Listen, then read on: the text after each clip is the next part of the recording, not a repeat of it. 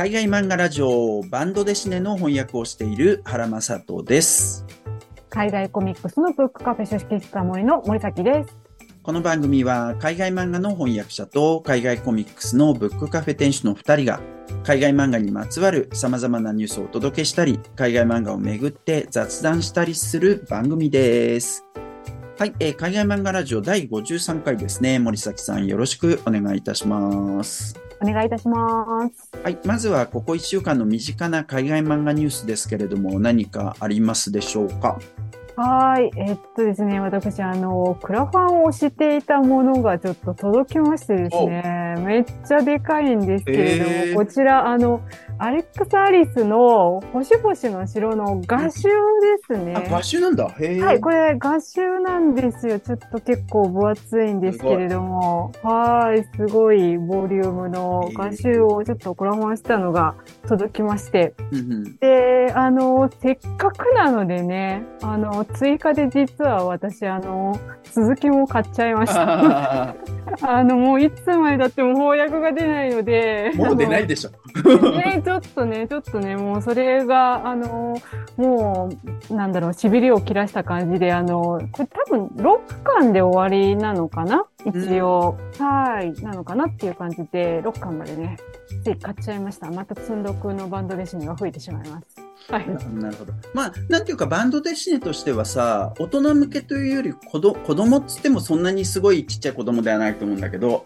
雰囲気としてはそんな感じだから、だからめっちゃハードルが高いわけではないとは思いつつ、僕が訳したわけですけど、日本語版ね。で、はいフランス語版の1、2巻を、えっと、日本語版一つにまとめて訳してんだけど、あの、訳した感じ、そんなすげえ優しくもない。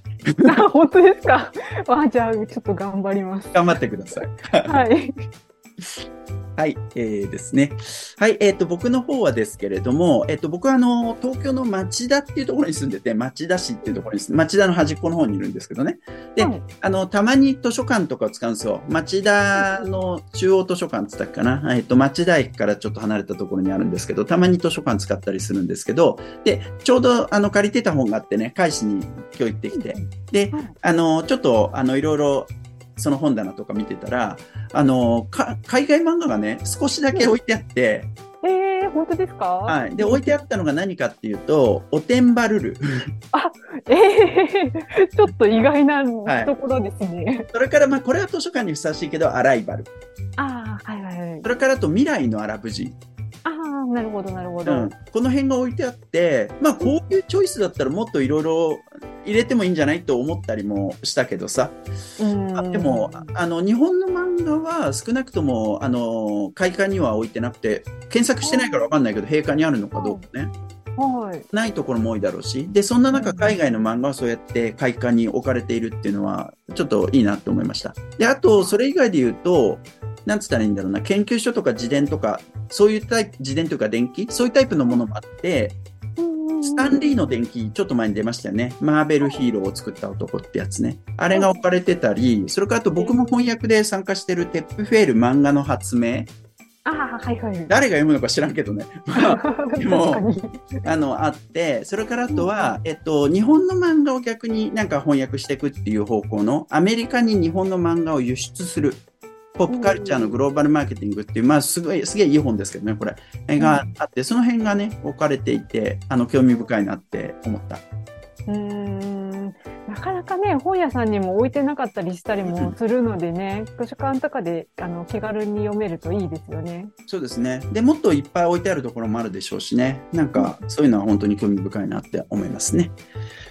はい。えー、それではね、ここからまた、えっ、と、ニュースを取り上げていきたいと思います。今回は3つですね。えっ、と、まずはフランス語の記事で、Astérix aux prises avec un gourou vegan adepte de la pensée positive ということで、アステリックスの今度の敵はビーガンの指導者っていう、そういうタイトルね。えーそしてもう一つ、えっ、と、これはフランス語の記事なんですけど、Je suis présenté plus gros et plus nerveux que je ne le suis. Carlos Ghosn, héros d'une bande BD, et sur son évasion ということで、カルロス・ゴーンの逃亡を描いたバンドデシネがレバノンで発売っていうね、ちょっといい、いいニュースだなと思って取り上げることにしました。えーそして、えー今度は日本語です。ですね。インドネシアのコミックから生まれたスーパーヒーロー、スリ・アシー12月公開予定、映画がってことですね、公開予定。はい、順番に見ていきましょう。えっと、まずはフランスの国民的バンドですね、アステリックスについての記事ですね。はい、えっと、タイトルもう一度言うと、 Astérix aux prises avec un gourou vegan adepte de la pensée positive ということで、アステリックスの今度の敵はビーガンの指導者、えーという感じですね。えっと、 Le Figaro、えーという、まあ、これ新聞ですかね、えーがあって、そのオンライン版で10月16日に公開された記事ですね。はい、アステリックスというのは、これはフランスの国民的バンドデシネでして、えーその最新40巻が、えー10月26日に発売される。だからと、これを、このニュ、あの、なんていうの？エピソードを公開した当日かな？うんうんうんうん。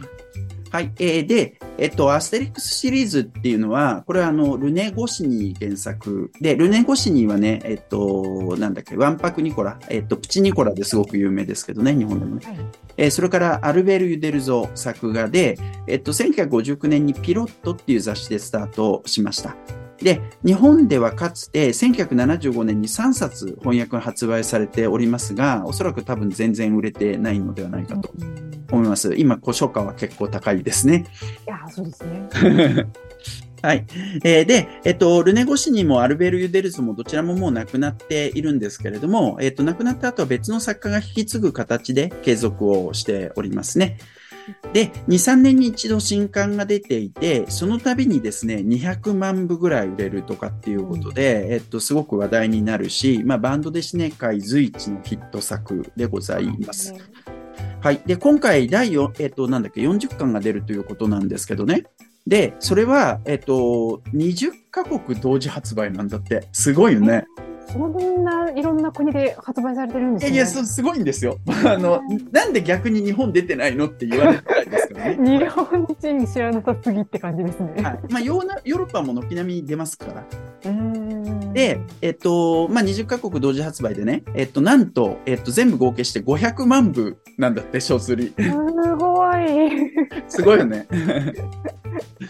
はいで、えっと、作画を手掛けてるのはディディエ・コンラッドっていう人で、えっと、これアルベル・ユデルゾが亡くなってからもうずっとやってんのかな？ちょっとちゃんと調べてるけど、今回6作目はい当たります。で、えっと、原作は、えっと、ファブカロっていう作家さんで、今回初めてだそうです。その前別の作家さんがやってたんですね。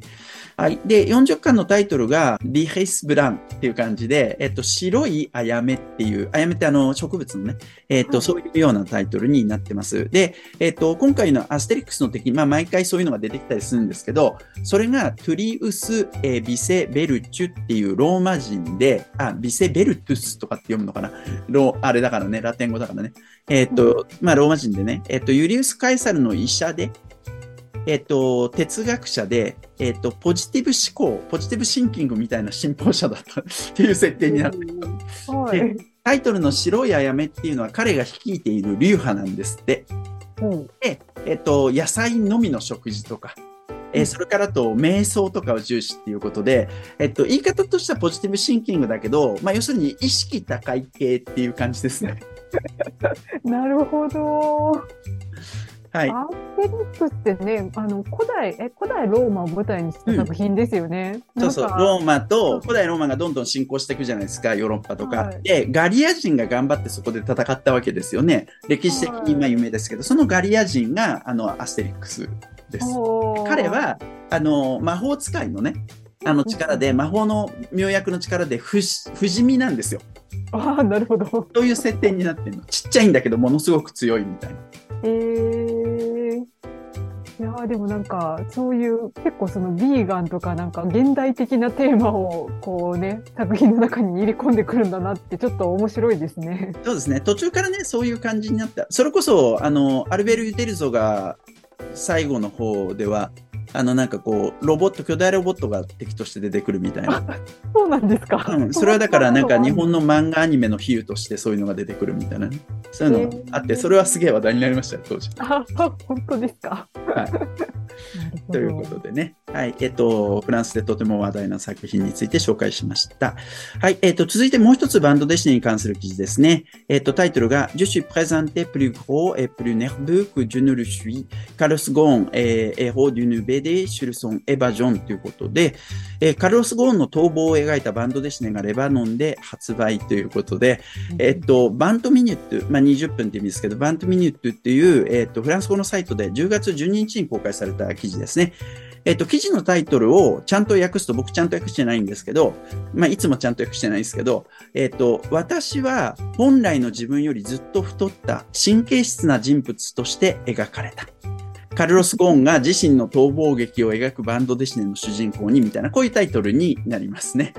はい。はい、で、レバノンの出版社、サミールっていう出版社があるそうで、えっと、これフランス語で多分出してるんだと思うんだけど、えっと、そこからですね、タイトルが Escape Ghosn。えー、そういうタイトルの作品が10月17日に発売されると。えっ、ー、と、もうだから今すでに発売はされてるわけですね。この記事が発表された時点で発表、発売されてなかった。で、えっ、ー、と、元日産自動車会長の、えっ、と、カルロス・ゴーンですね。えっ、と、彼は2018年に金融商品取引法違反で逮捕されたわけですけれども、えー、2019年12月末にプライベートジェットでレバノンへ逃亡したわけですね。えー、で、その逃亡した際になんかこう、なんだっけ、楽器だか音響機器だかわかんないけど、それを入れるケースの中に入ってね、あの、隠れたということでね、大変話題になりましたが、はい。で、その顛末をまとめたバンドですね、なんだそうです。これ最高だったね、ちょっとね。そのあたりもちゃんと漫画で書かれてるんですかね？書かれてるんですよね。書かれてると思う。うん。なんか日本語版出てほしいなって思うけど、まあどうなんだ？ちょっと読んでみたいですよね。ねはい。で、えっと、カルロス・ゴーンにね、まあ、インタビューして構成してるんですよ、この記事を。だ日本人的にはちょっとなんかこう、あの、なんかもやっとするところも当然あるとは思うんですけど、なんでそんな犯罪者をみたいなね。でも、まあ別にだからそういうやり取りを禁じられてるわけではないっていうことでね。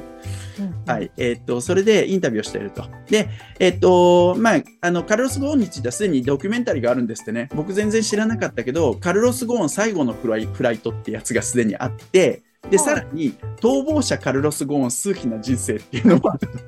ええー、知らなかった。で、後者がネットフリックスでなんですけど、もう一つは UNEXT かなんかだったかな。えー、で、このネットフリックスのドキュメンタリーには協力をしてないんだそうですよ。で、なんでかっていうと、制作者がね、それどういうことを描くのって言ったと、聞いたときにゴーンが、詳細を語らなかったら言えないんですみたいな。それで、えっと、なんかこう、ちょっと拗ねて、何も協力しなかったみたいな。それに対してこのバンドデシネには全全面的に協力してるんです。そうなんですね。はい。で、あの、なんかちょっと、揶揄すような、そういう表現もあるんだけど、まあ本人的に別に気にもしてないみたいな感じで、ちゃんとなんかオープンにして語ってくれれば協力するよみたいな。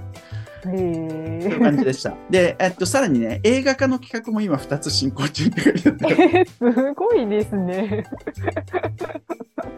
これはちょっと興味があります。はい。なかなかね、面白い商品なんで紹介しました。はい。はい。えー、最後に、インドネシアの漫画の映画化の記事ですね。えー、タイトルがインドネシアのコミックスから、コミックから生まれたスーパーヒーロー、スリー・アッシー、えー、12月公開予定ということ、あ、公開決定ということで、シネマカフェというサイトで10月16日に公開された記事ですね。えっ、ー、と、映画、スリーアシーというのが12月15日に公開されるそうです。ちょっと先ですね。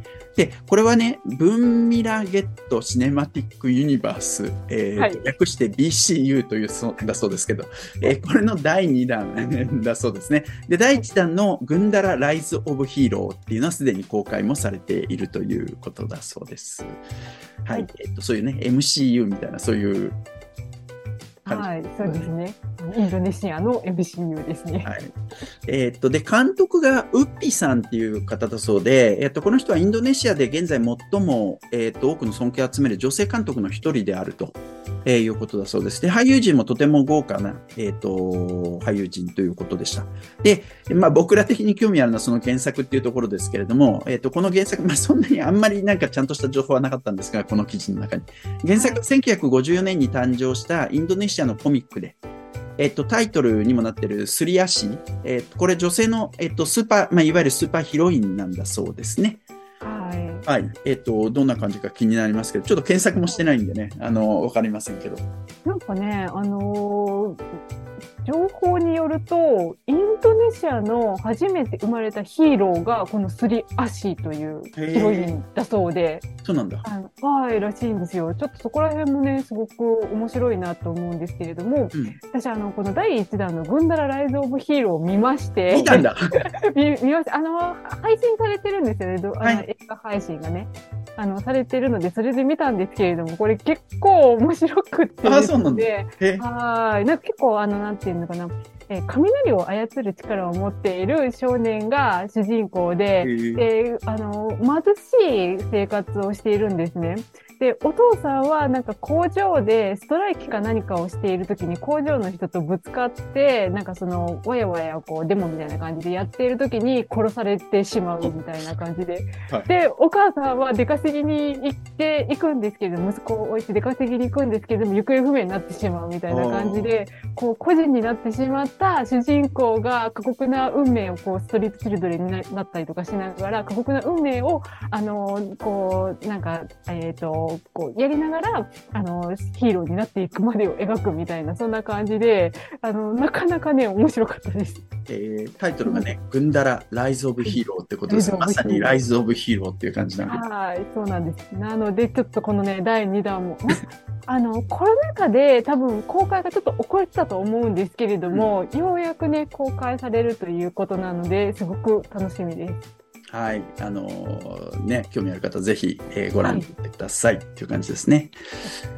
はい。えー今回はこんなところでよろしいでしょうか。はい。はい。えーということで、今回の海外漫画ラジオはこれで終わりです。えー海外漫画ラジオは毎週火曜日12時の配信で、場合によっては木曜日12時にも配信するかもしれません。僕らもう一つ海外漫画の本棚というある一つの海外漫画を取り上げ、その作品についていろいろおしゃべりするポッドキャストもやっていまして、そちらは毎週金曜日の夕方更新です。よかったらそちらもぜひチェックしてみてください。それではまた次回お会いいたしましょう。ありがとうございます。